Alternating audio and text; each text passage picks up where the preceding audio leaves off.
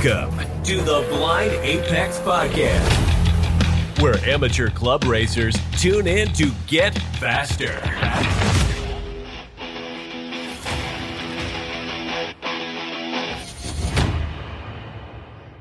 I'm your host, Con John Turk, and on this episode of the Blind Apex podcast, we're talking carts. And not the carts that you drive around at the beach on vacation.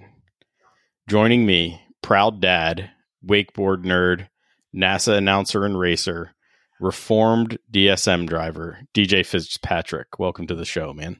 Thank you, Con. I uh, was looking forward to this. Um, I even like the term blind apex um, from from my history of racing. Those are my favorite corners. So, uh, really looking forward to expanding upon that and uh, talk about my introduction to karting, which is brief in the past couple of years, but I've learned a lot. Yeah, um, you know, just for full clarity, you and I are both were our what I don't know how we say it members of Madison Motorsports. We went to the the university uh, James Madison University, and that's how we know each other. Um, and we both run in the Mid Atlantic region.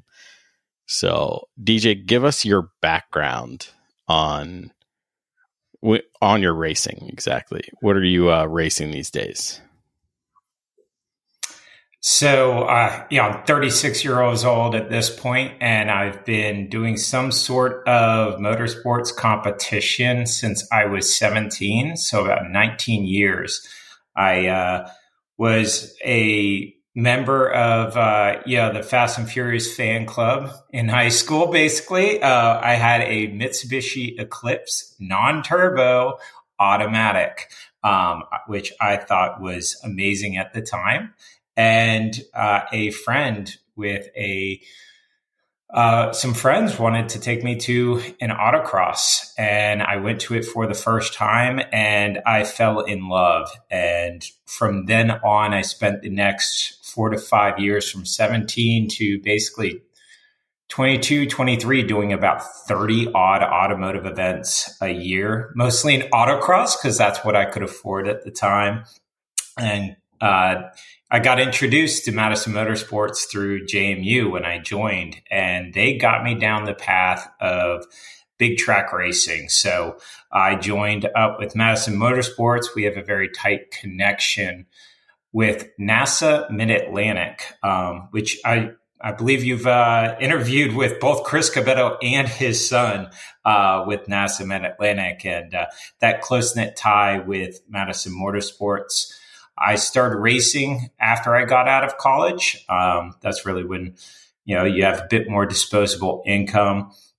Uh, I did well in both uh, time trial and racing. I stuck mostly with BMWs because I do like to tinker, and this is kind of where you'll see also moving into karting uh, is I just like working on things and so I was drawn to the builder classes with my own racing, uh, German touring series. I ran an E36 for a very long time, was very successful in that, and ran Spec E46, uh, Spec Miata for a very brief time. And, you know, we can kind of go into a little bit later Spec Miata and, and karting because a lot of people draw parallels with Spec Miata and karting and I, I'd like to dispel a couple things. I think uh, people closely relate those too much, and I'll explain a little bit later why. But I had my two boys uh, right as I got into uh, Spec Miata, and the the the the idea was that I would be working on the car less uh, versus the builder series, uh, but the body shop work was a lot more.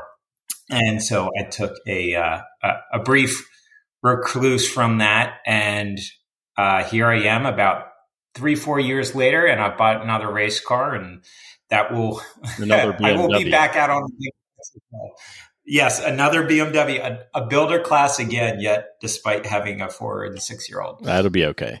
You, you've been training them to use the jacks and all that stuff. So they'll be pit crew in no time. It'll be easy. Yeah, it, it's amazing how we can be so passionate about a, a motorsport and your kid doesn't care. well, I mean, at least Eli cares, right? He's karting these days, so um, he sort of maybe he doesn't care about what you're doing, but he wants to do it himself, right? Yeah, absolutely. So my my oldest son really the karting starts. Um, I moved down to Mooresville, North Carolina, uh, about six years ago. Uh, Race City, USA, NASCAR country, and they have a facility. Yeah, and they have Race City. Uh, I'm sorry, they have a facility called GoPro Motorplex, which is now known as Trackhouse Motorplex uh, which is actually one of the premier go kart facility, outdoor go kart facilities in the U.S. They host national events there for karting as well. Um, so you've got a mix of what we call owner carts. That is, you own your own cart, you run your own cart, and rental carts. And so I kind of got exposed to that by running a couple rental leagues. And, know, I, as a motorsports enthusiast and driver, got used to rental carts. You show up to your your local small rental track, and you know you can get pretty close to top time of the week, top time of the month, first time out there. And I went to my first rental league at, at Trackhouse Motorplex, and I qualified 18th out of 22. So it was a um, it was a rude awakening and it, it spirals into the very uh, depth of karting is a very different sport than uh, car racing itself. And so that's that was a rude awakening and i did that for about two three years and i grew camaraderie just like any type of racing. You make a bunch of friends and it's a it's a lot of fun and so i started to get good at rental leagues um, but at the end of the day, you're exposed to a lot more inconsistencies in the field, as with any sport. As a driver, you want to level the playing field so that your driving is doing the talking. Right. In those rental carts, uh, you, you you could uh, run into a cart that was two to three seconds a lap slower. I uh, I was doing a rental enduro with some friends, and so how they set up these rental enduros is you have to pit stop for carts. And sometimes they break up the enduros where they have a two hour section then another two hour section and then another two hour section. Mm-hmm. and so we were up an entire lap and we caught a bad cart and you know what? That's the luck of the draw. That cart was three seconds a lap slower than our previous cart, and we just struggled. Are you? Our main goal during those two hours was to stay on the lead lap. Are you rotating? So like the two hours was over, and then you go to the cart behind you, or random draw, and then you you you guys manage your driver lineup, but they're handing out the carts, right? Is that the way I understand it? Yeah, yeah, so you know these rental enduros they run a couple different ways, but th- this one was two hour stints in terms of that was the cart that you had to run for two hours. Okay. Um, we rotated between our drivers, as you said. Uh, anybody that's been in a cart knows how physically intense rental cart racing, uh, cart racing in general is, and. Uh, you know, Con, I, I believe you've ran a couple, uh, you know, rental car uh, enduros with Madison Motorsports itself. And, uh, you know, you're pretty wiped after 10, 20 minutes in a cart if you're not used to oh, it. Oh, absolutely. So I, I was exposed to carts when I was a teenager. Um, I had an exchange student from Brazil stay with us for several years. And then finally I went to go visit them and uh, our exchange student's fiance, now husband, raced carts in Brazil. So in Brazil, you either play soccer or race cars. Those are their two national sports. And he just threw me in his backup cart uh, back then, and it was essentially like a rental because I hadn't, I wasn't doing anything. I would put my suit and helmet on and drive. That was it. Everywhere else in the world, karting is just so much more of a mainstay than here in the US. The US is getting a larger karting interest. It, it, the, the sport is growing. Right. You know, despite the end of motorsports is nigh with uh, electric cars. Uh, karting is growing. F1 has renewed some interest in it, and uh, the fields seem to be getting bigger. And unfortunately, so does the the cost. we'll get into that, but oh, that great. yeah, this yeah, the, this F1 boon is actually really you know really showing some interest in the sport. Yeah. So um so you've done rentals. I'm assuming since you like builder grade race cars, like to build your own and builder classes, you own your own cart now. Yeah. So you know, two three years of uh, running a rental cart, and you know, you you start talking to other people, and most of these guys that are running these really tough rental leagues also own their own carts. So they're kind of just doing these rental leagues to you know, fill in the blanks here on, on weekdays. And I picked up uh, a cart that was used from a friend and tried it out. And I thought I was high on life. My first day testing Friday went really well. My um, my times were super competitive. I thought, okay, here we go. You know, first time in these, I'm, I'm going to be able to at least be more competitive than I was the first time in rental cars. Right. And then everybody throws on new tires and puts on their setup, and you realize you're at the back of the pack. For people who don't know, and, DJ's generally considered pretty fast. So when he's when he's in the back, he's probably not very happy. So, well, one of the things I learned was how physically intense owner carts are.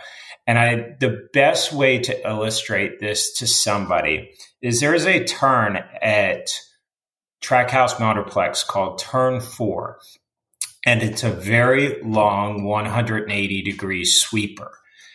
And these carts only weigh about 150 to 170 pounds themselves. Okay.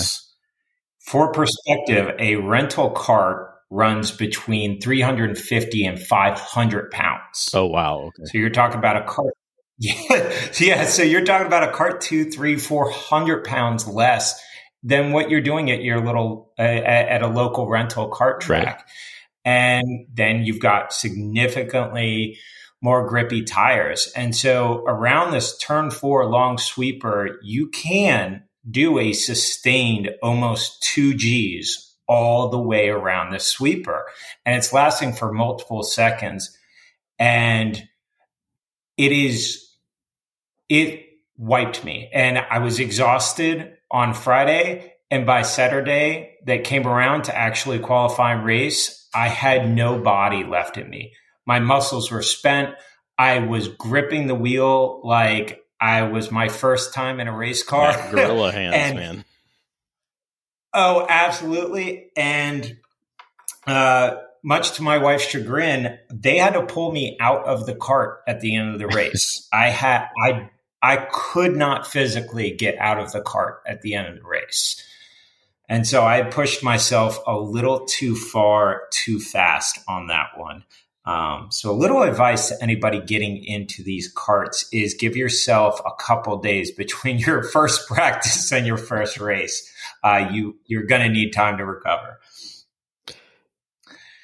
And uh, so that was that was my introduction, and I actually took a step back from owner carts at that point because I I had to stay in bed for the next three days, oh, wow. and I worked from bed for the next three days, and my wife was not happy at all, um, taking care of kids and and everything. But for at the end of the day, you know, racing, you have to have supportive people around you. And the one thing I can say is my wife is extremely supportive. So despite my setback about two and a half years ago, here I am doing owner cart racing uh, in what's called Briggs to LO206. Uh, go, what is LO206? So this is basically a motor created by Briggs and Stratton. Yes, that lawnmower one that powers all your lawnmowers. Yeah. yes, uh, yeah. Maybe you're maybe you have a fancy uh, weed whacker. Yeah, Briggs and Stratton. Those motors are what powers my owner cart. the, it's considered the introduction into owner carts. Um, and, and, I hate to say introduction because some of the best racing will happen in LO206. It's it's a about an eight to nine horsepower, uh, depending on what you believe from some of these engine builders. Mm-hmm. And there are engine builders. You know, talk about Spec Miata. You know, there there is a link there. You've got low horsepower motor being built and a lot of money being spent into these motors uh, to make another 0.3, 0.4, 0.5 horsepower. Um, not quite the maybe one horsepower some claim, um, but at the end of the day, it produces pretty even racing once you buy into it.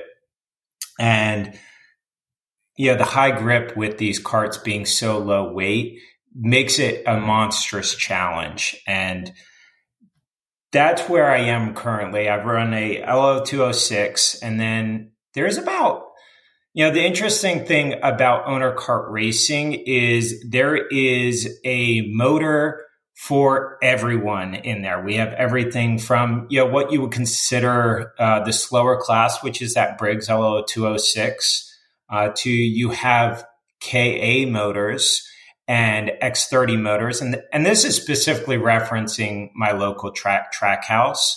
Uh, the Europe, Europe has much different motors as well, you know, KZ motors. Um, but what you will find in karting in the US is really a split between these Briggs motors, mm-hmm. which are also can be converted to call Predator motors, and they all make eight to 10 horsepower. And they're all four strokes. And then you have what's called the two strokes. And, you know, the name implies they're, they're two strokes. And you have your major players. You have Rotax, IAME. Um, those are the two big players in the US. Uh, you have a couple uh, more in Europe that are smaller, uh, but typically IAME and, and Rotax really dominate the market. And those can make anywhere from you know, K makes about 20, 22 horsepower to, you know, hotted up X30s, you know, 30 to 35 horsepower. And, and then even above that, you're, you're talking about shifter carts here. Yeah. Um, that, you know, you can go as high as you want if you really want to go crazy. Um, I will say that, you know, even the X30, which is not a shifter cart, has about the same horsepower to weight ratio as a C6 Z06, which is, you know, a 500 wheel horsepower, you know, 3,200 pound car. So they boogie. And if you're on something that weighs, you know, they're a little bit heavier, they're, you know, 170, 190 pounds. You're on something that weighs 170, 190 pounds. It's making, you know, 30 to 35 horsepower. And it's, uh, it, it's mind defying the first couple of times uh, in one of those. Yeah, and no suspension. So it's its tires and your body absorb those G forces, right?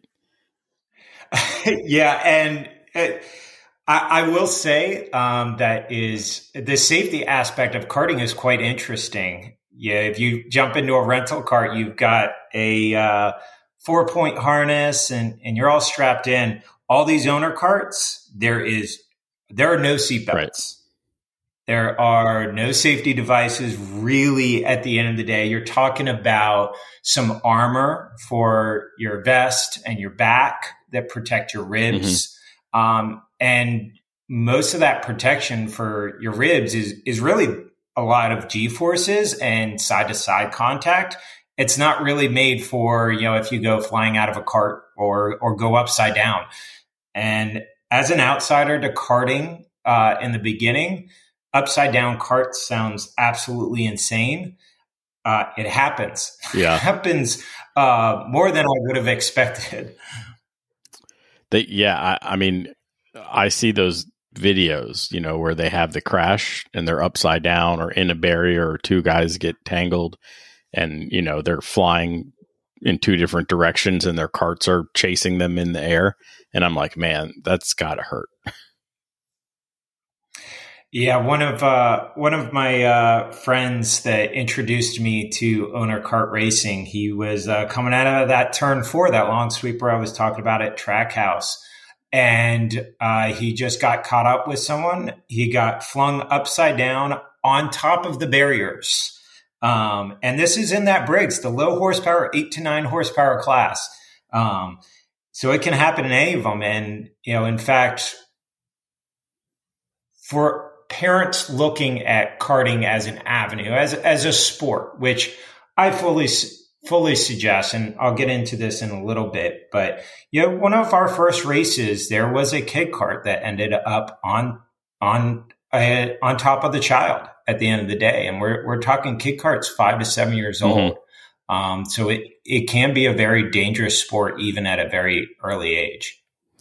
I mean, it's they're not te- are they technically open wheel? I mean, they're semi covered. They're open on the top, right? Because you have bumpers and. Yeah, I mean, you have to kind of consider it almost the the owner carts are almost open wheel. We've got these little side pods right. uh, with plastic. The front bumpers are plastic, but yeah, that that's what causes those flips and being upside down is and and big changes in movement of cart is when those tires contact and it just throws the cart and so you know you look at you know F1 and you see oh you know a little side to side contact in these closed wheels you know closed tin top cars is oh that's part of racing that that can turn pretty dangerous quickly in, in karting but enough of the danger aspect. it is exhilarating. Um, in the X30 at Trackhouse, you're doing 72, 74 miles per hour down that back straight, half an inch from the ground, because ground clearance is non existent on these carts.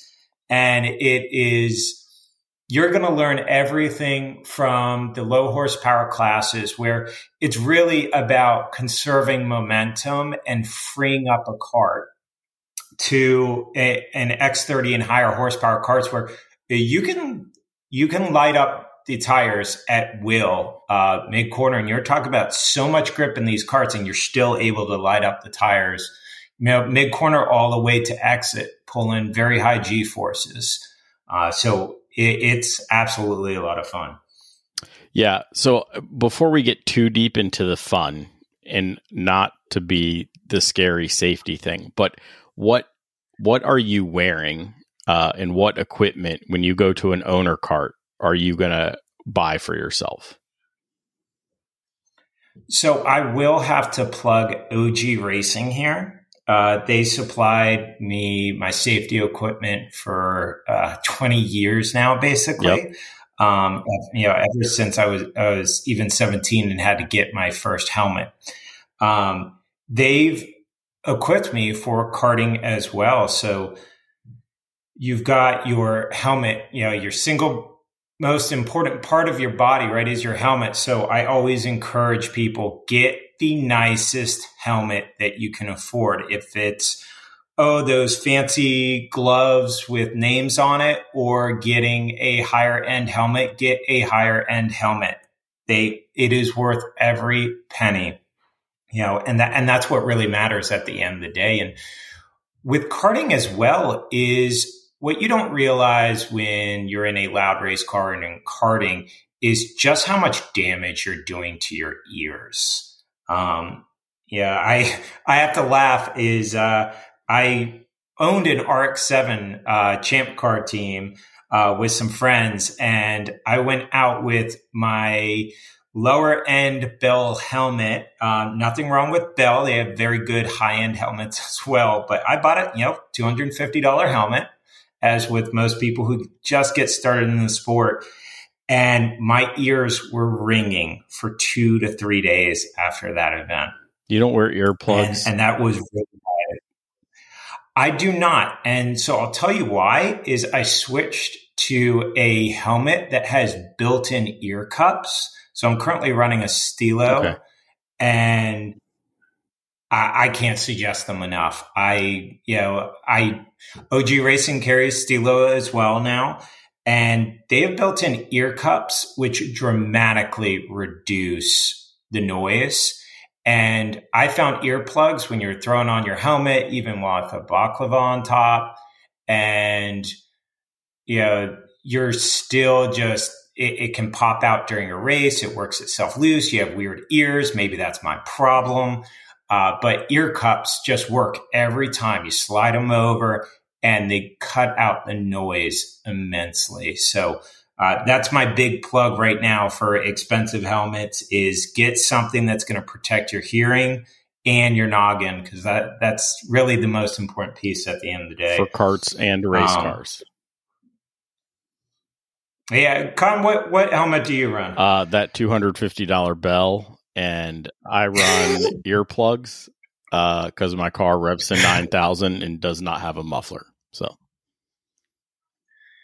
yes, well, you know, I will still plug away and say, look at a higher end helmet. You know, the they hold up longer too as well. You know, I when I got first got my helmet, I paid a thousand dollars for that Stilo. I that that credit card burned real hot right then that month. Um, but you know what? Is I've had mine for almost seven years mm-hmm. now, mm-hmm. and the fabric isn't falling out. The fabric is still perfect.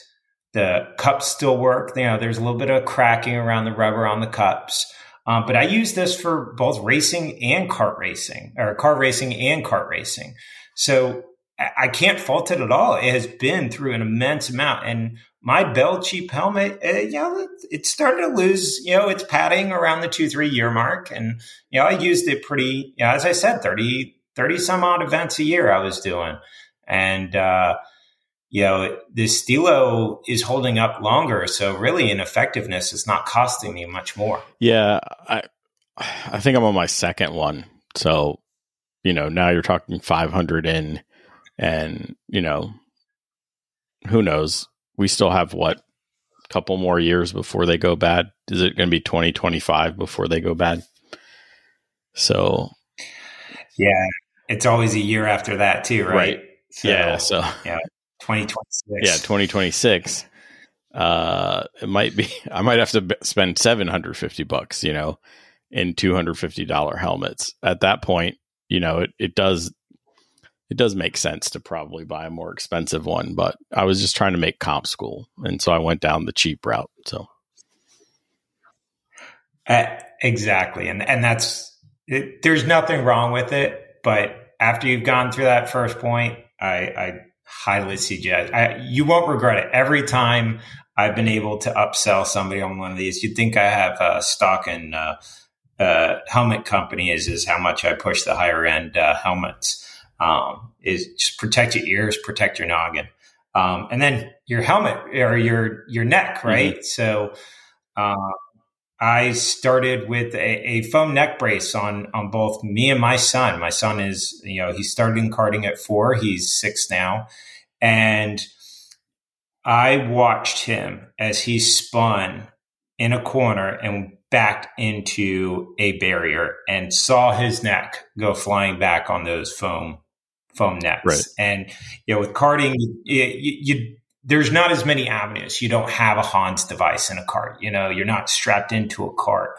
Uh, the very next day, I went and found the very best, uh, as far as I could research, neck restraint system uh, for karting. And, and honestly, motocross has uh, been a, a huge boon to that because I will tell you, carters don't really like neck braces, which is absolutely insane because they think it limits their ability to turn around, see where other drivers are.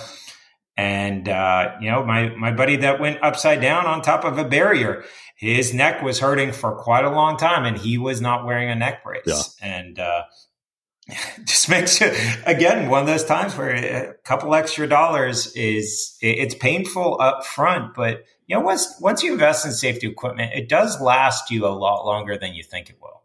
I mean, yeah, even in my race car, like I bought a nice seat, you know, not the budget seats, you know, just to pass. I bought nice harnesses. So, uh, you know, I have nice shoes now. Now I need to work on my suit and my helmet. So, Yeah, absolutely. I mean, I know you know uh, my past history in cars. I've been on my lid in uh, in, in a tin top car as well. yes, yes, you have. And so I, uh, yeah, that's uh, uh, safety is pretty important, but yet I still do all these sports. Um, I question myself sometimes, but uh, I I love it. And anybody else that you know, yeah, they get chills on their body when they hear old F1 sounds or, you know, a V8 Camaro firing up. It, you know, if, if you get those chills or a, a you know, a K24 at full song, uh, that if you get those, you know, if your hair stand on up, you know, on, on your arm, you're going to be out doing these, these sports. And so you got to protect yourself. Yep. So, so we got the helmet and uh, some sort of neck device. Um, yeah, uh, motocross ha- has developed that. Alpinestars okay. has. Um, they're not attached to the helmet like you see in a Hans device. Um, really, they're just trying to to prevent as much uh, movement uh, forward and backwards. Mm-hmm. Um, and so you've got my six year old here with a uh, you know vest and chest protector on with a you know this big motocross uh, helmet neck brace and, and going walking down. And you know he, he's a bit of a bigger boy. He's uh he he's almost 60 pounds now. And at six years old uh he, he might not have uh the the burgeoning karting career uh because he's already overweight but maybe that'll make him push harder yeah, not everybody can be little pencils and stuff. So don't don't knock it. Let him still have fun. Let him develop some skills. Don't don't pull him out of it just because he's uh thick today. You never know. He could grow into it. Oh, absolutely. Yeah, I, I have a huge smile on my face. So a little context is uh, my my older son when he was four years old. We we started him in karting because I think the engineering and the work ethic that needs to go into a hobby for for most of us. This is a hobby. This is not going to be a paying career. This is not even going to pay for a side hustle. Yeah i know. I know we love our side hustles but th- this is a hobby for most of us and it, it, has so much work ethic that you have to put into it. Um, and that's that's what I wanted my son to know. I want him to know work ethic and what he puts into it is what he's going to get out of it. You know, he may be at the top of his class for weight a little bit overweight, but what you'll find in karting and, and car racing in general is just that that determination. You know, I love watching all these documentaries uh, of race car drivers. A lot of them had natural talent, but if uh, Con, have you heard of the new NASCAR series on Netflix? Uh, it's kind of a Drive to Survive kickoff. Yeah, I I was uh, listening to Denny Hamlin's podcast, and he was mentioning it because I think they were following him for a little bit and a couple other drivers. So yeah, he spoke on how he didn't have, or he felt like he didn't have the natural talent uh, that maybe many other drivers had in his class. And so he had to put more effort and more time into it. And, you know, the results speak for themselves. You know, I know he's chasing that elusive championship, but that he got to the highest form of circle track racing in the US and, and many consider, you know, the highest racing in the US. Um, that's all subjective, right? We, you know, I personally love IMSA and F1. And I'm loving NASCAR too. I'm down here in NASCAR country and now they're doing some road course racing. And, you know, it, it all takes skill. At the end of the day, all of this takes a lot of effort and skill. You better love NASCAR. You're racing at Trackhouse Karting Complex. Come on now.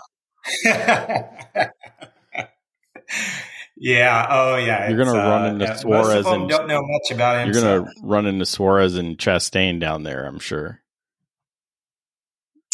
I, I believe um, it one of the big driver uh, Kyle Larson actually lives uh, probably a tenth of a mile down the road outside of my neighborhood. Um, so it's very much uh, ingrained down here. Everybody's down past Kyle Busch Motorsports. Every time I'm driving to the go kart track, you're you're driving past Multimatic down here in Mooresville. Uh, so you got a lot of used NASCAR shops, which comes in handy in uh, builder class for car yeah, racing. I, I could I could imagine you can get all all the tricks. I'm sure there's some retired, uh, you know, crew chiefs that would like to teach you a thing or two about uh, circumventing the rules. oh, oh yeah, I um, yeah, one of my uh, neighbors in an old neighborhood from where I just moved to. I'm talking to him nonchalantly. He saw my car, my race car, so he kind of walked up to my garage, started talking, and turns out he was a, a crew chief uh, for Le Mans 24 hour race.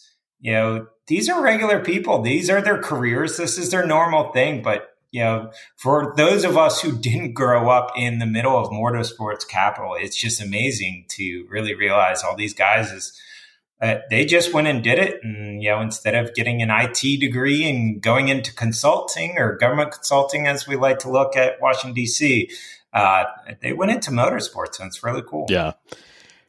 So getting back a little bit on track, um, you talked about uh, your son wearing a chest protector and rib protector, so like a vest setup. Is that? I'm I'm assuming there's a suit also involved, and every time I'm cruising OG's website, it I have to filter by go kart shoes or non go kart shoes. So, what's the difference in that type of equipment, like the suit, the shoes, the gloves, those kind of things? Yeah. So uh, if we focus on the suit first, is karting you're thrown. You know, we talk about no seatbelts, right? You're thrown from the cart, uh, or you kind of move with the cart. Um, you're not attached to the cart, so you're not really worried about that cart lighting on fire and you being trapped inside it. So what you're finding is that a cart suit is made a, more for abrasion resistance versus a racing suit, which is nice and soft and made out of fire resistant materials.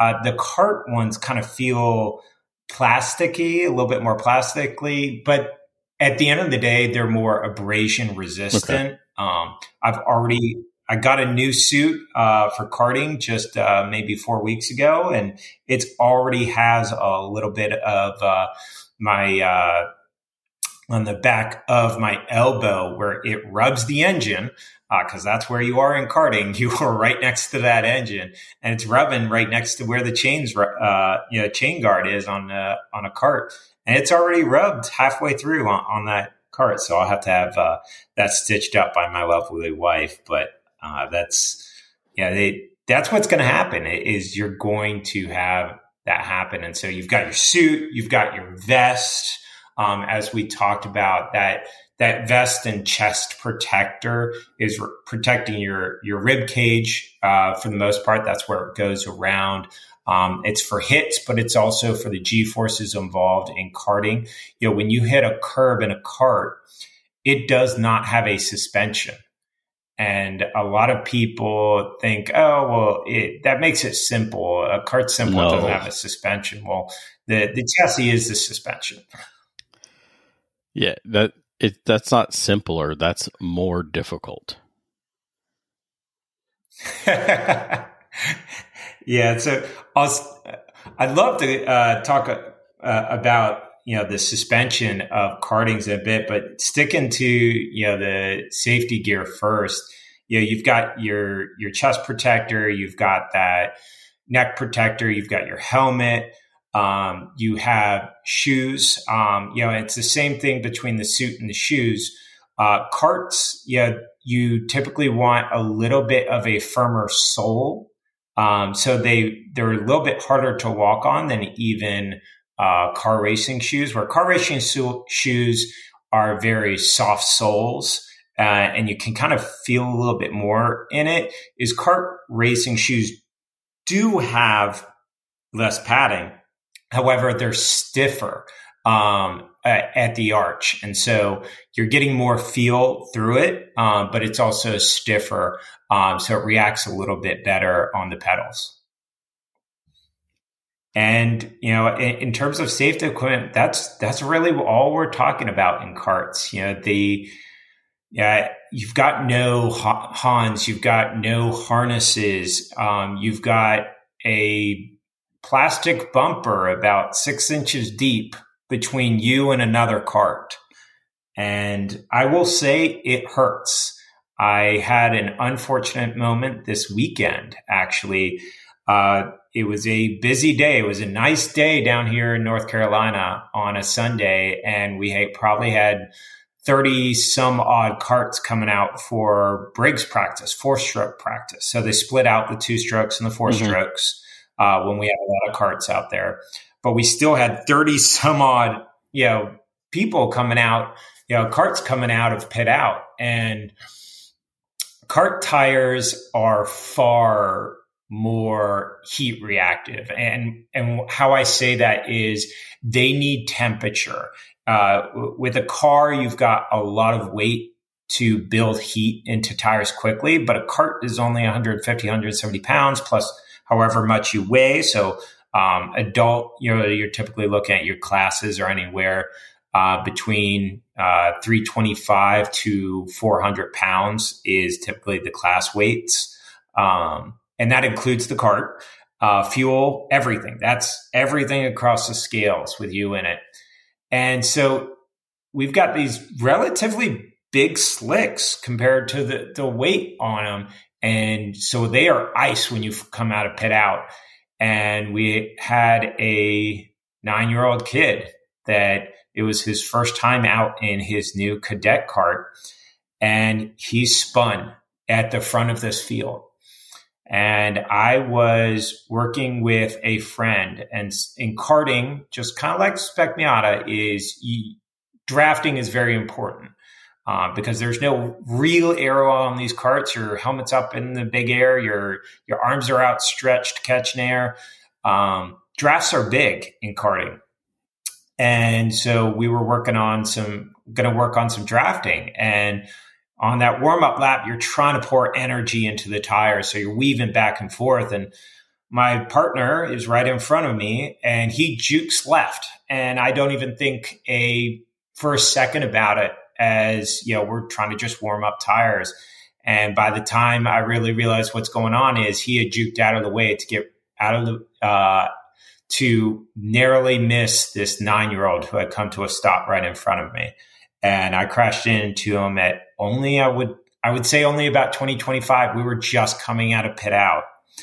And the people behind me said both carts went completely in the air uh, and it totaled that kid's cart. That was that kid's first time on his new to him cart. Oh wow. And um, it completely destroyed that cart and did significant damage to my cart. And, you know, my body racked forward and bent the steering rack itself, uh, you know, the, um, the steering upright in mm-hmm. a cart. Uh, it bends it completely with the force of my body. And they, they are made to bend a bit uh, in these impacts uh, to absorb a little bit of energy, but you're still talking about you know a uh, a, steel column right.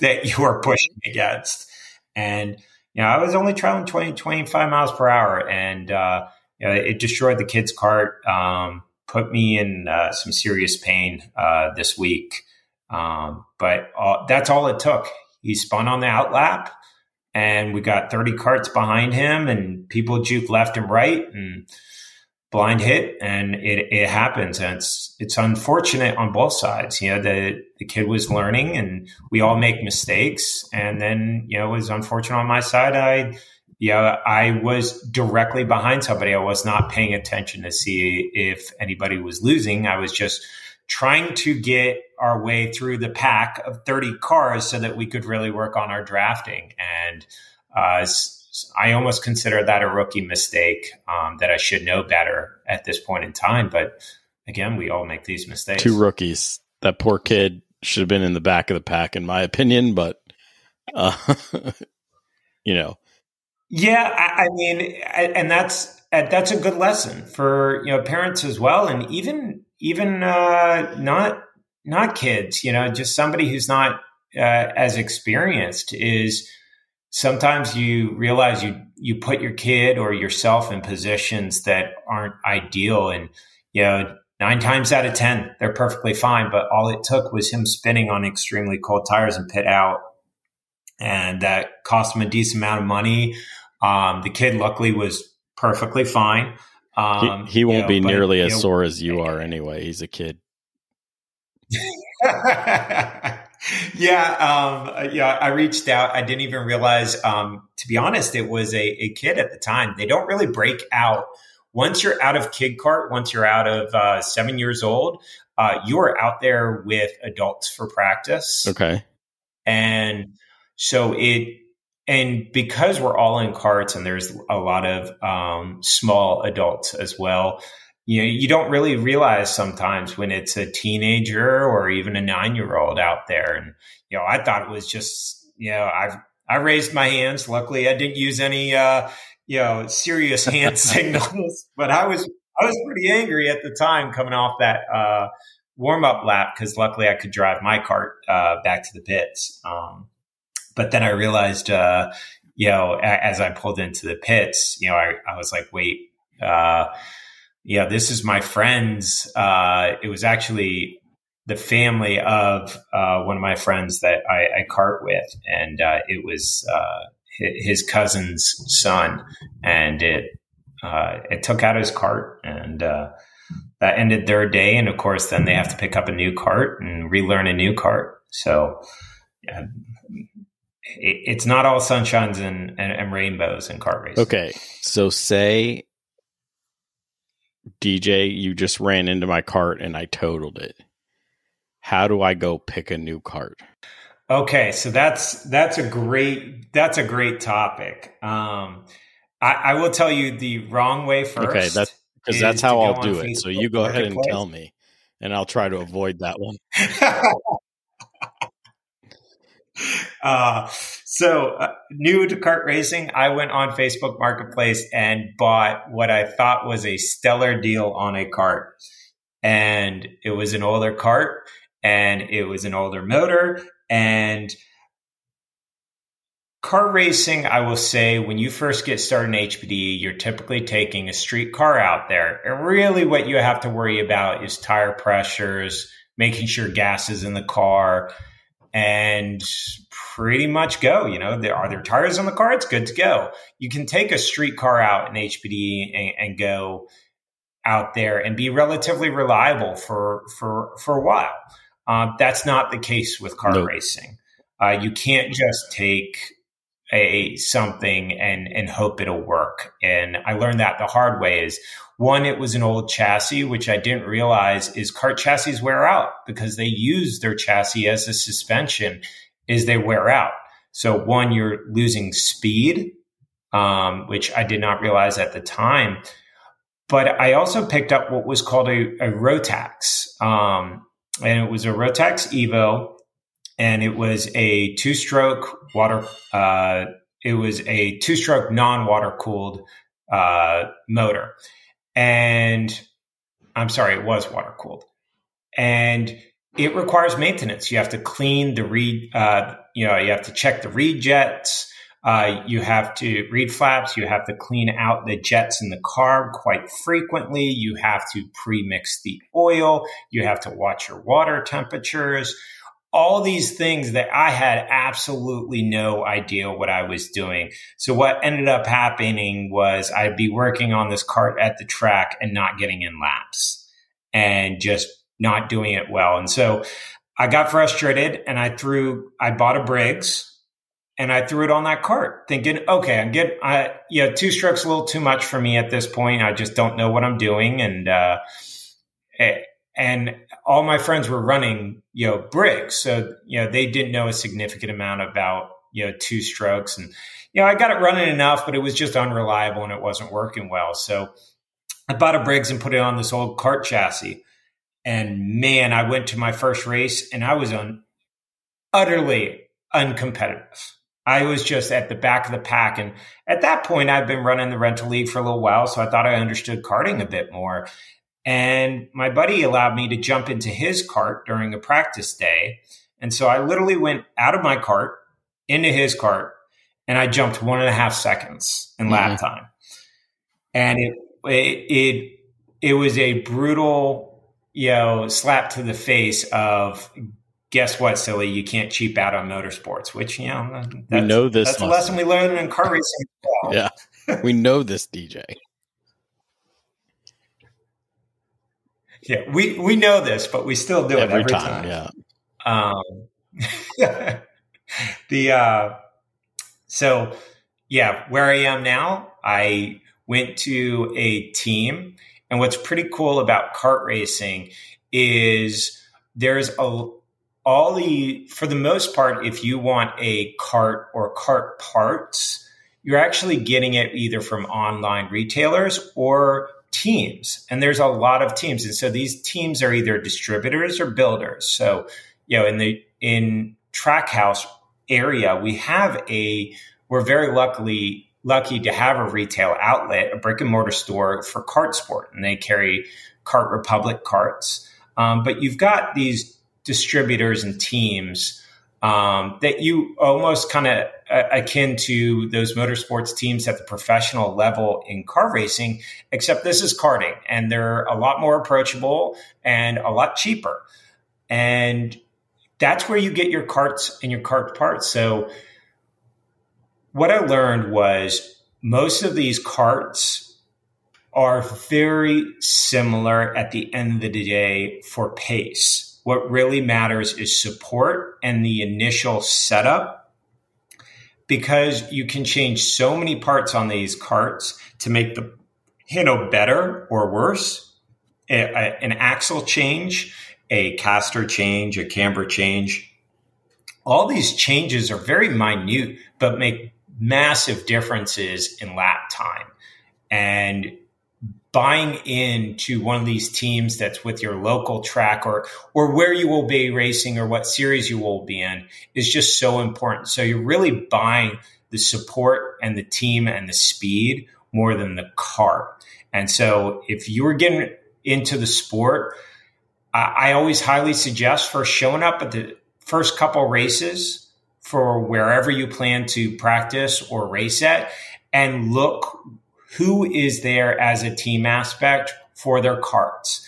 Because guess what? You're going to need parts and you're going to need support. And those teams will get you up to speed so much faster. Even if you buy a lightly used cart that is the same brand as what those other teams are running, it, it's at least going to help you. But again, you are not going to be as competitive as a brand new cart. Um, and for that aspect, buying a one or two year old cart is probably your best bang for the buck. Buying a 10 year old cart, 15 year old cart is a bad yeah. idea. I have been down that path. yeah, I probably could have told you that beforehand, but you know, um, it's it's the same actually in the circle track world.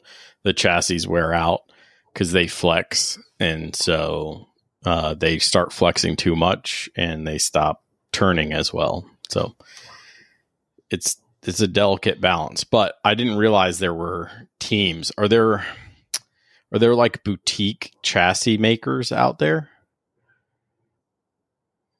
Yeah, so um, you've got a couple big players that make uh, most of the carts. So when you look out there, you're going to see tons of different names um, out there, but there's really only a couple big manufacturers. You're talking about CRG, Kart Republic, OTK.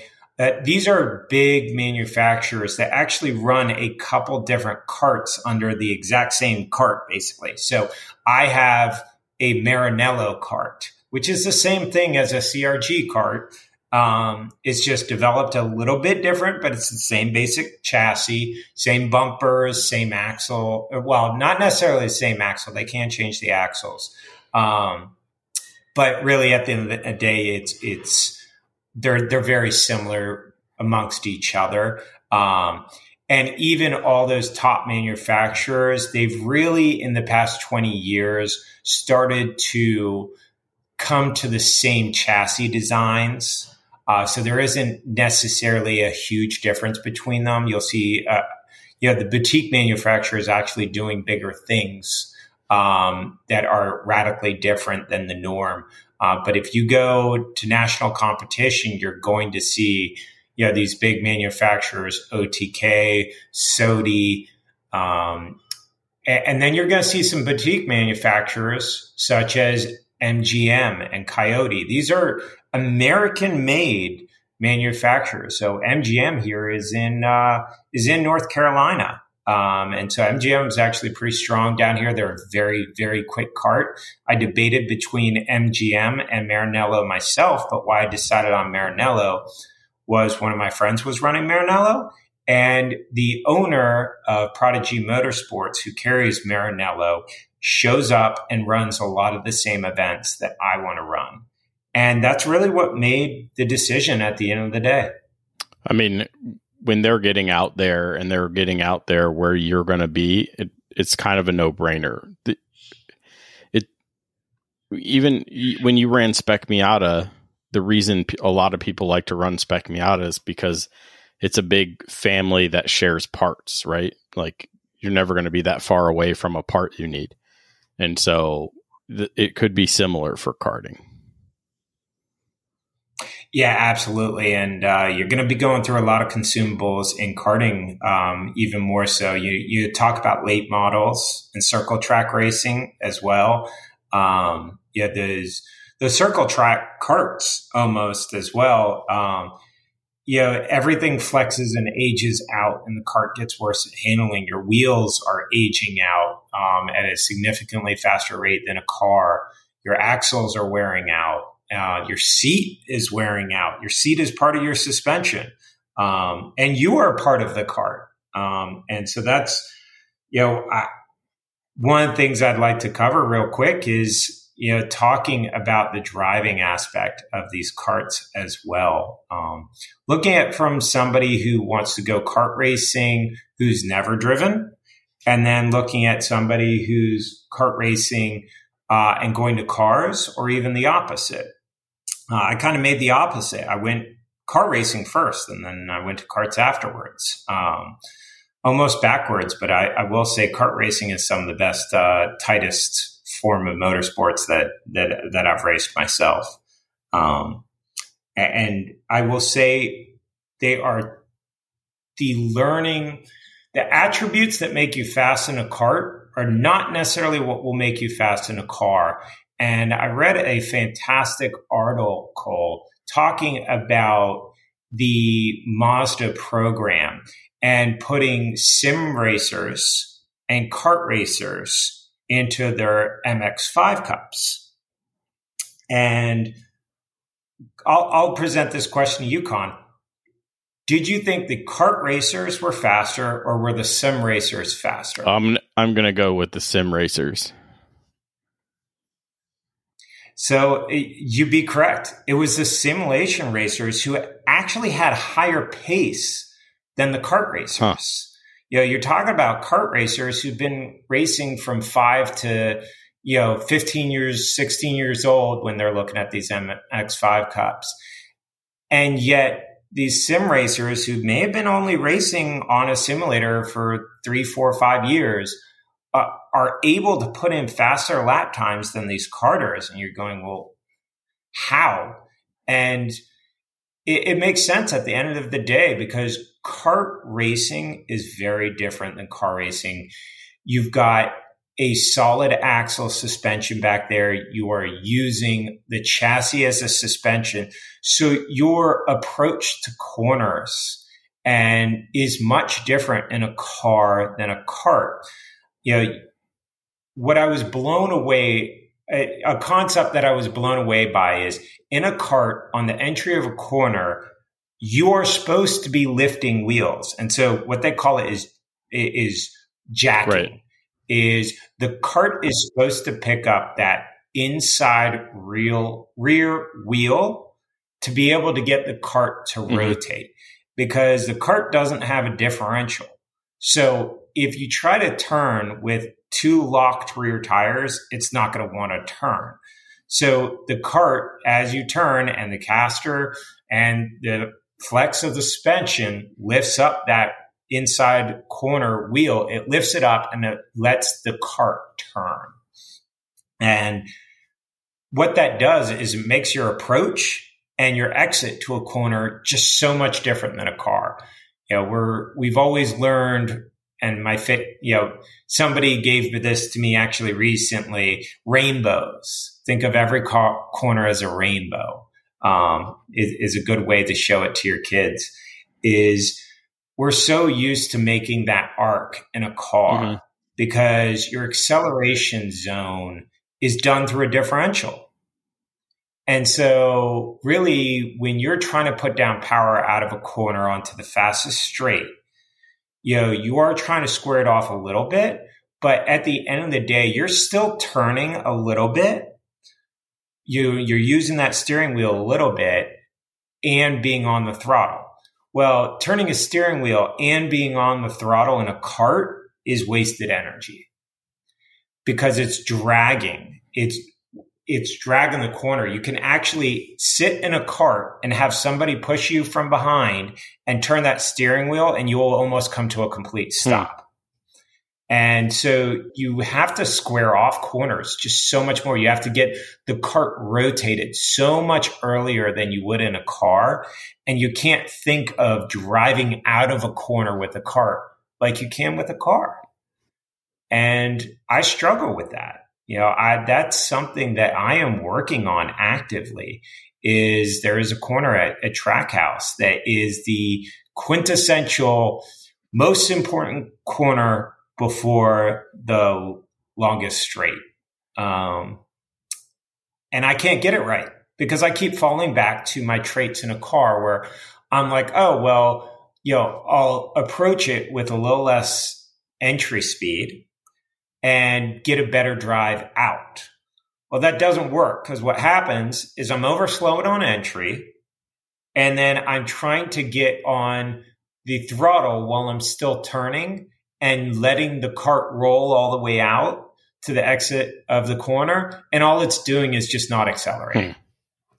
And I do that and I realize I'm doing it and I still do it. and that's just something that it, it's, it, it made me aware how much karting is not car racing. You learn so much racecraft. You've got immense amount of. Even the racecraft is different between karting and cars. You're using your bumpers a lot in karting.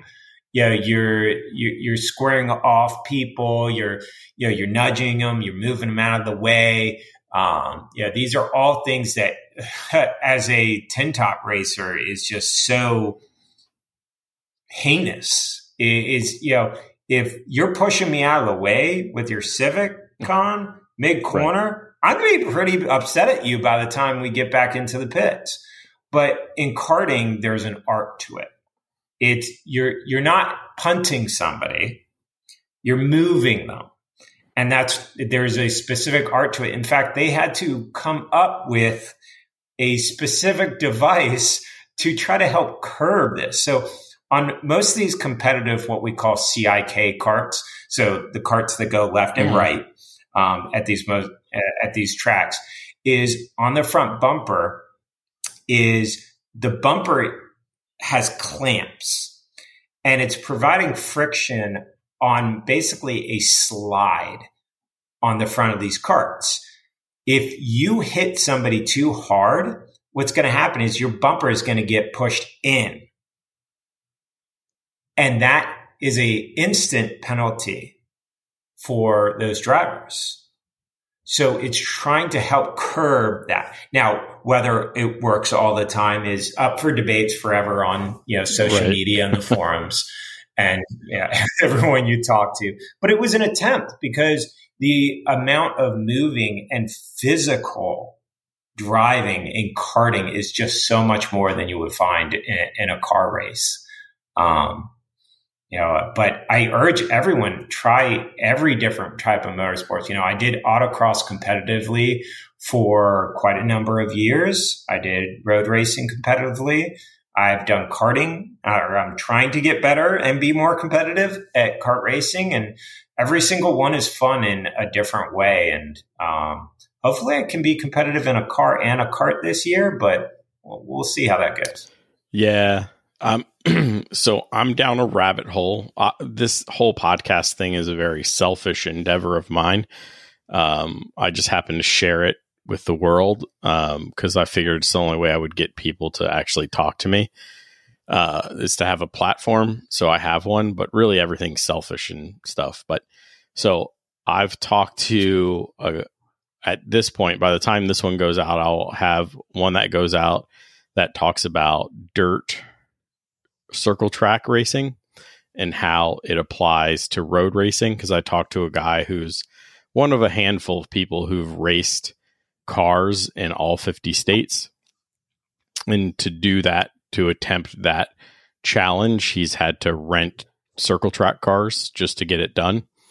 Um, so we had that conversation. And then I had a conversation with another Madison Motorsports member who races motorcycles just to see, and he's done HPDEs just to see how, well, one, how to get into racing motorcycles and doing track days on motorcycles to help learn and educate people who want to do that. But also, if you already have a motorcycle like me and you want to go out there and what what can I learn? What will I learn on the motorcycle that will impact me on the racetrack with my Honda Challenge car? So I've been sort of going down that rabbit hole. Um, but it doesn't seem like there's much that's going to translate from what you're saying karting to the race car. Well, there there is at the at the end of the day, you know, it's just like you jumping on, you know, Mario Kart. Is there will be things you learn about racecraft, and it helps with you, know your technical mind thinking about how tires work. And so whenever i am you know i coached a lot for you know drivers back in nasa and i am attempting to coach in karting is what I would say to every single person trying to learn to get faster in any type of motorsports is to forget setup, forget the best, forget what others are doing at that moment. When you first get there, all I want you to learn is how does the tire and the steering wheel work under you? Because at the end of the day, all of these motorsports, there is one thing touching the ground, and that is the tires. And if you can't feel where the grip is in a tire, then you are just driving to a track. You're driving to a setup. You're driving to a car that isn't, it may make you fast at one track. It may make you fast in one car. It will never make you a fast driver. And I think that's where you see the greats, you know, F1 drivers, you know, the rally rally drivers, all of them have such an immense feel for what the car is doing, and they can tell you what the car is doing is through those tires. And so, whether it's kart racing, whether it's sim racing, whether it's dirt track, whether whether it's rally, is you're getting a sense of feeling for that tire and what I call grip. You know, grip is such a terrible nomenclature, but you're trying to get what you feel out of that tire and where the tire is happy. And that might, it, it takes a long time and, you know, different cars and different tires and everything will all be different. But once you start to get that feel, then really what you're learning is how do I get to that best feeling? And then you can start doing setup changes because then you're going to say, oh, that setup makes the tire feel really good and it's working. And then when you jump into a different car, it's not, oh, I have to hit this marker and turn in here and do this is instead you jump into the car, go run a couple hot laps and you go, okay, here's where the tire is happy. And you start driving more and more towards where the tire is happy. And yeah, that's, I, I, I hate to self promote, but one of the things I've always been told is I'm a very quick track learner and car learner. And that's because I really just, I'm driving to the tire. I'm not driving to the track. And I have so much to learn. I have, you know, I need to be a lot better in, in, in karting and, and, car racing, and I have so much to learn as well. But I, I, do come up to speed in these cars, you know, in these motorsports quickly, just simply because I'm driving to that grip level, and I at least have a basis to get started uh, before somebody who's just used to a certain car setup. Okay, I'm yeah I I think I make changes at least to my car. But well, one, I know when my front tires hate me. I mean, it's a front wheel drive MacPherson strut car, so it, they they scream early. So making changes to not have them scream is where I was aiming for, and that's what I that's where I found it to feel the best. The whole car feels better that way. So um, yeah, I mean, you're working on it. Every time you get it out there, you're getting a better feel for the car and the tires. But you know, use you know, I, I would say if if you could, you know, Con, we've known each other a long time, so I'll say this to you personally: is is get out there and and try to not necessarily go fast, but go just drive, get into a rhythm, get the feel of the car. And I always tell people whether you're in your practice laps, you know, out there or your qualifying lap or a race, you know, push. Never go out there and just run under your tires limit. If you're running under the limit, you're never learning where the grip level is the car, a car that is perfect at 95% pace could be atrocious at 100% yeah, my, pace. I, and you're never going to know that unless you're pushing I, I completely agree with you. My literal, my asterisk mark to that is if you're scrubbing in a fresh set of tires, don't do that. But it it's a mantra um, that every time you go out, you have to have something to work on. You're not, this is not, we're racing. We're not going out to do parade laps. This is not HPDE. Like, this not, we're not taking a break. We have to get out there and push every single lap. And we have to find our weakness, the car's weakness, the combination between the car and ourselves where we're terrible together, you know, uh, and then figure out how to get around that. And you're only going to find that is when you're pushing the edges, you know. So I know, you know, I've known guys that have gone pro and just focused on running good, consistent laps. And yeah, that's. Uh, they jump into a cart that's the you know a car or a vehicle setup that is not what they're used to and they struggle mm-hmm because all they've learned do was drive to a pre-described set of circumstances. And that doesn't you know that doesn't help them out as they're going you know. I you know with honda challenge you you've been a, a honda driver but you've also changed you know significant chassis changes. Um you know as you moved from an older platform to a newer platform and yeah that's that introduces some nuances, and I'm I'm sure you, as a as a tinkerer, I think you're actually uh, uh, on a higher level of tinkerer than me. You love to change setups. You love to see see what works or not. And I like to come home and and and tinker. And I I think setup changes are are your forte. Oh uh, yeah, I've been accused of always having another setup change. Um, it, I do it methodically, so it's one change at a time. Uh, it's comparable to data, those types of things. So, um, and but uh, the accusations aren't exactly accurate because I we race in the Mid Atlantic region,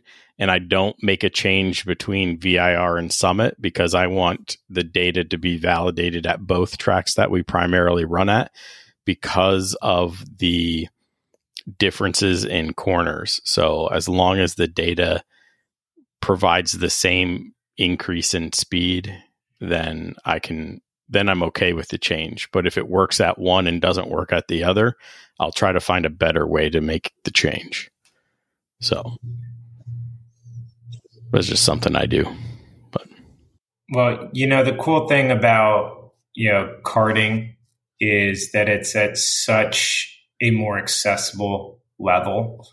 And you know, I'll offer this to you, and I've offered this to a lot of my friends. Is when they come down, is go take it out. You know, what's really cool about karting is yes, you you can mess up chassis pretty quickly, but if you go to your local track and you get you know a two three year old chassis for 1500 two grand throw a briggs motor on for 600 bucks that and your entry fees are going to be the most expensive thing until you try to win. Right right. Okay. So let's and, let's talk finances a little bit though.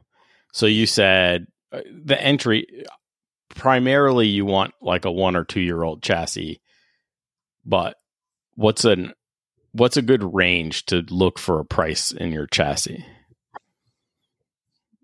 So I would all, uh, as I spoke to before, you you want to stay away from 10, 15 year old chassis that are a thousand, you know, bucks and and below. You know, they may seem really tempting, but another five hundred to a thousand dollars, yes, I know that's double the cost, but will get you into a cart that is going to be consistent and something you can work with going forward the you know so really you know if you're looking at a four strokes or Briggs LO206 type chassis, you can find them all day long on Facebook Marketplace with motors on them and ready to go for 2,500 to $3,500 for a good, consistent cart. And why I say to buy one with a motor already on it is it just simplifies things. As a rookie, you don't know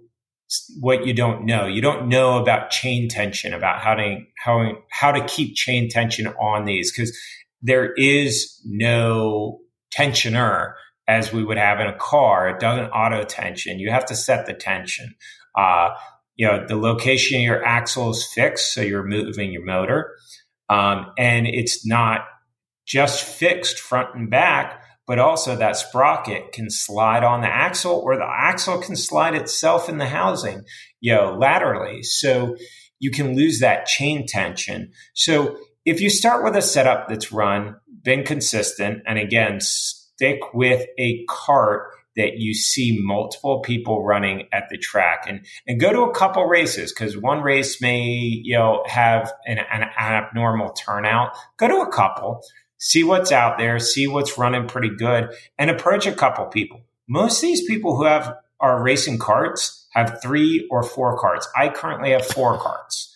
And I'm just oh, getting into it. Now I do have, you know, two carts for my kids, right. but I have two carts myself and I'm just getting into it. So, you know, a lot of these guys that have been racing for years have a chassis that's two, three years old and they're willing to sell at a heavy discount. That chassis is four to five grand new.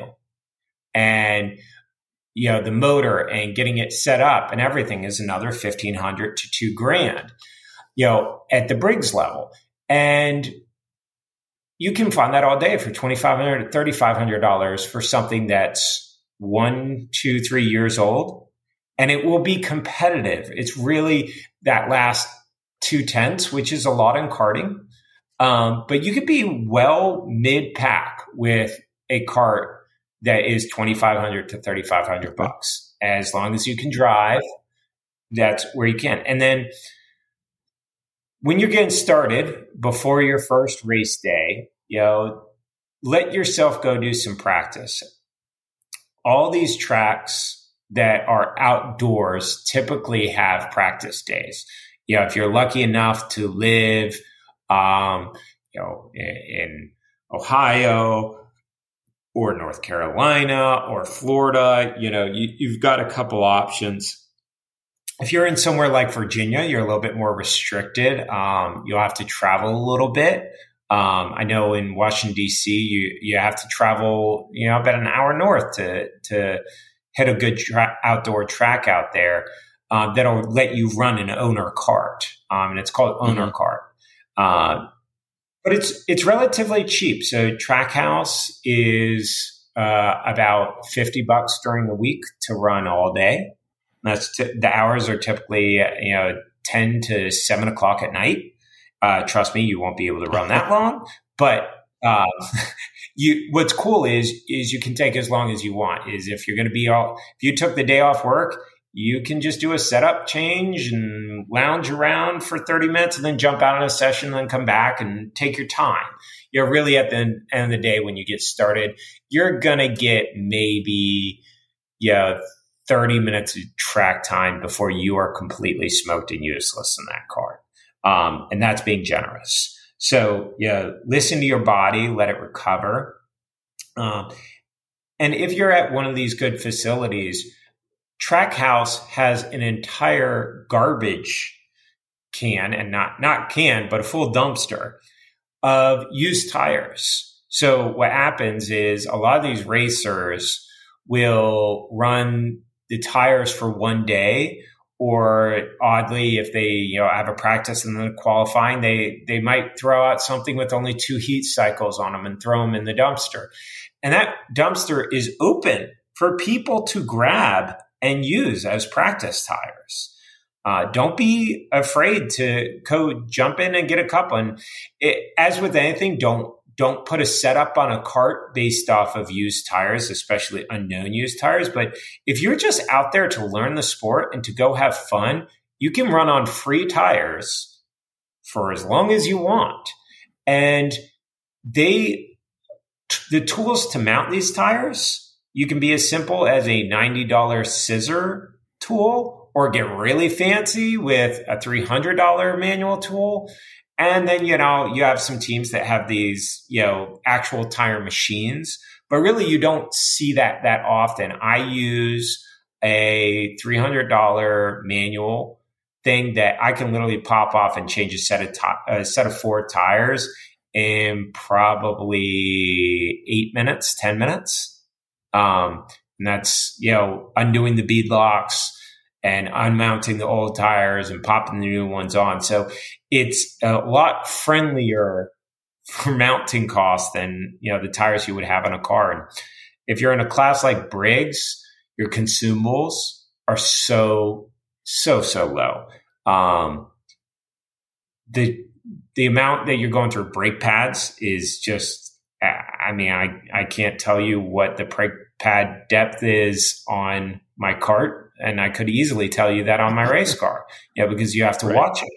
Uh, but on my Briggs, I mean, I'll probably put on a new set of pads, you know, uh, probably every two seasons.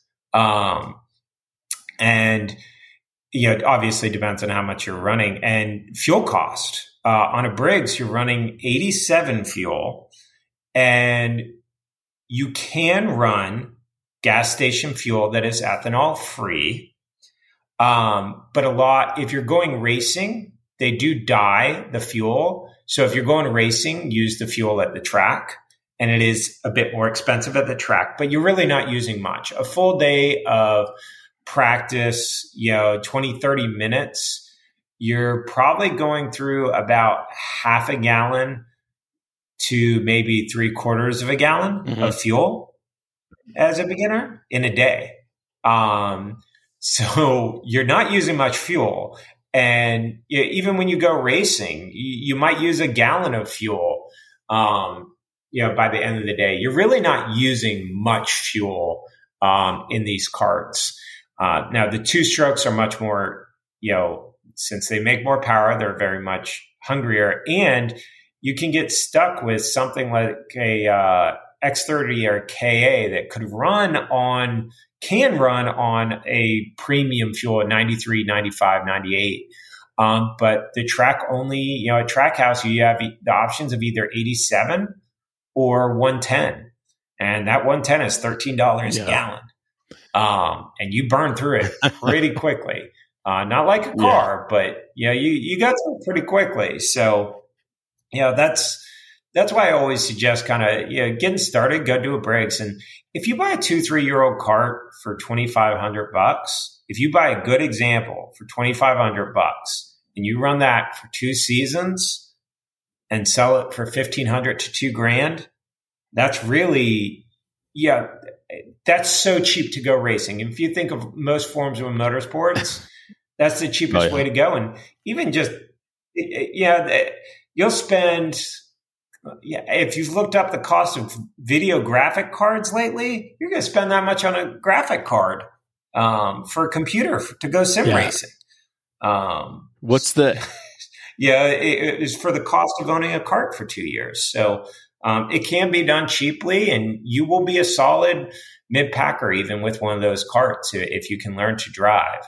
Now, once you're ready to take the next step and you know get into a brand new cart and have a good setup, you you can spend that money. Um, I you know I'll go ahead and and be you know transparent. I spent uh, about sixty three hundred dollars on my Briggs cart. You know, by the time I got a new chassis got all new, you know, fuel line hoses, uh, wheels, a new Briggs motor, and I had it gone through by Stewart. Um, Stewart is our local uh, engine builder. He's known for his white uh, uh covers on the motors. Uh, but he will go through, he will buy a brand new motor, run it through on the dyno, go through any little tricks that he can, run it on the dyno again, and set your cart up. And I think even with the GoPro uh, muffler, which is a little bit more than most standard tracks, I was out the door for fourteen hundred for a motor package. Okay. Uh, you know, brand new, long block, everything that he went through his magic as well. Um, and so I spend a little bit more because I have gotten to the point where, you know, I can afford something a little bit nicer. And so I don't want to be working on an unknown chassis. But that is to say that I got spoiled with car racing. And so that seemed cheap to me. Oh, yeah. it's not that bad. Um, my thing was you talked about digging through the dumpster for tires. What's a new set cost, DJ? That is also uh, a, a great thing about kart racing. So, a brand new set of adult MG Reds, which is what you use uh, for most classes um, at Trackhouse, a brand new set is two hundred and twenty four. So four tires for two twenty four. Four tires. That's cheaper than one four tires RR. Yeah, exactly. and they're a harder tire. Um, so you could run them a very long time. There's people that use them for four or five races. Really, if you want to be winning in these ultra competitive classes, you're going to be buying a set, you know, either once a weekend if it's a long event or you'll or if it's a short event you'll you can use that for two set for two weekends race pace and then relegate it to practice duty um, but the relative cost compared to car racing is just, you know, I, I dread buying my first set of Hoosiers this year for my race car because that's 10 sets of brand new tires for my cart. Um, and it's just, it makes you, you question, question yourself yeah. and, and, what you're doing. Uh, but we wouldn't be in motorsports if we were the, uh, best at budgeting. Oh no, I I'm um, good at um, budgeting, but, yeah. but, I'm also good at making sure every dime is used. yeah, well, it yeah, it, if you want to have fun, it's going to cost money. It's just if that's what you want to spend money. Some people go on vacation, some people buy fancy new Porsches, and some people buy new tires for the race cars. And that's uh, yeah, that that it's great having that choice. You know, we we can do what we want, and uh, so yeah, that's yeah. The tires are much cheaper, but yeah, as I said, you you could run those MG Reds for a very long time if you wanted to, and and Vega is different. And what's kind of cool is some of you know if we get back to the cost of running a cart, some of the entry fees actually include a set of tires in their entry fees. So, uh, a a recent uh, you know how we have NASA and we have SCCA uh, CKNA has really come up recently for the Briggs class, the four stroke mm-hmm. class. And they're very popular and they have a spring nationals coming up here at Charlotte. So it's already sold out, already sold out in most classes. And they have a cap of 50 in masters and I believe 80 in senior classes. Uh, can you imagine 80 carts starting at no. the same time? Um, yeah, and, and, you know every single one of these classes is basically sold out aside from Cape Cart, um, which it's just you know that's five to eight euros old, so you're not going to get as many in there. But um, yeah, their their entry fee is basically inclusive of tires, and so you're spending 500 for practice on Friday. You know, a bunch of practices on Friday. You got to practice Saturday morning. You got qualifying uh, races. Uh, you've got qualifying. You've got heat races and a race on Saturday. Then you have races on Sunday as well. Um, and that's all for $500, including a set of tires. So that's a lot of good track time and a lot of good racing for for the bang for the buck. Yeah, that that sounds like it's a great deal in the long run. Yeah, and that's that's a national event, Con. That that's not a local track. So I just signed up for in February. Our local Trackhouse has what's called a karting challenge, and they have, uh, I believe, ten events through you know ten race weekends through the year, and for a practice, a qualifying a heat race, and then the final race, uh, the entry fee was eighty dollars, and that's it. And then you know they don't include tires as, as, part of their package because it's not a national. Um, but you know it's it's eighty bucks. You know you go you go to the movies. You know with your significant other, that's going to be eighty bucks right there. So it's you know if you look at it from buying a two three year old chassis you know, and running tires for, you know, three, four weekends, uh, as long as you don't want to be first place every time, you know, you, you can really be a solid mid pack with a, a very minimal budget and have a lot of fun out there. Sounds awesome. You're a salesman, DJ. You should, uh, somebody should give you a commission. well, one of the things I've always been told is I, am very forward and passionate about uh, motorsports. I just love motorsports, and I could talk talk forever about motorsports and cars. I just I love it, and I hope other people have this passion as well. Because why else are we here on Earth if not to enjoy ourselves? And if we're going to be so spend all our time and effort into a hobby, you might as well be passionate and love it. And uh, so I, I, hope that comes across to other people and not just being loud. but I have been called loud, so I, you know, I, I will accept that and understand that it, it's my passion. Awesome. Um, Jess Fitzpatrick, you are a saint because you have three children. That's what I'm going to say right there. Um, putting up with DJ yes. and the boys. um, yeah, and and being so supportive. So uh, you and I are both fortunate to have absolutely supportive spouses. So, um,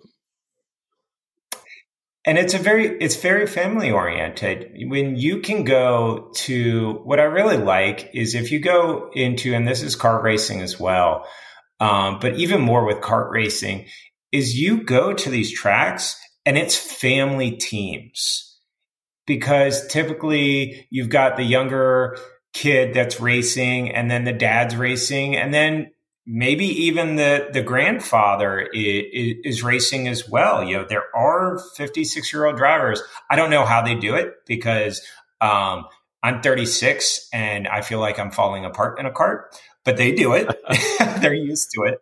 And, and, but they're all there to support each other and they're all there to have fun together. And so it's, it's so amazing that I can go do a sport with my child where I'm an active participant and he needs me to be involved as well.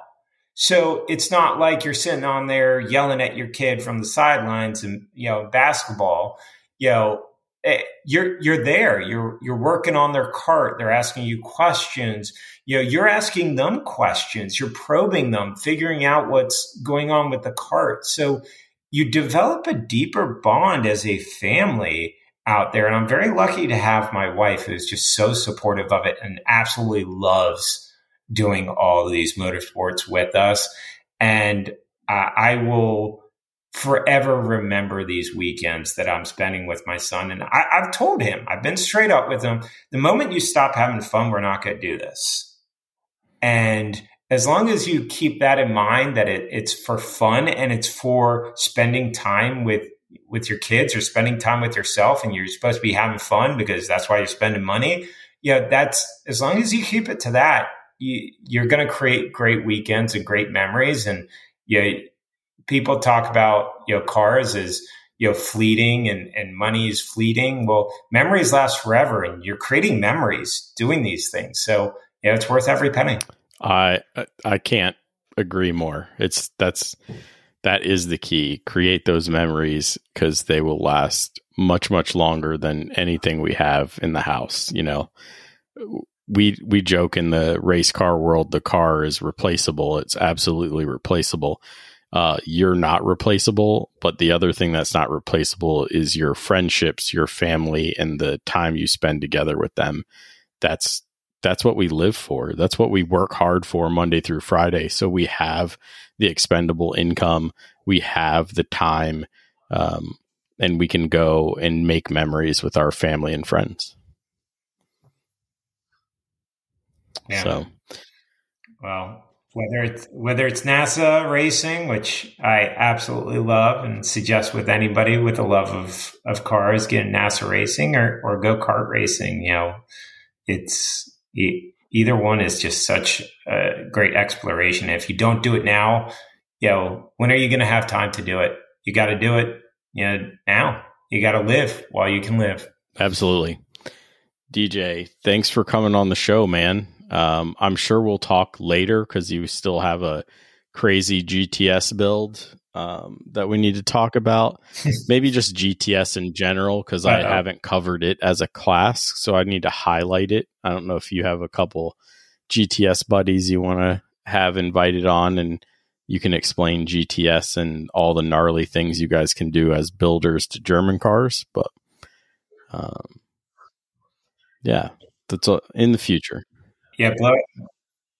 Oh, 100%. We're, I, I think uh, I, I, tend to blow some people's brains when I, I say I'm putting an automatic in, in my race car. So um, that, that that's always a fun discussion. All right. Well, you have a good evening, man. I really appreciate the time.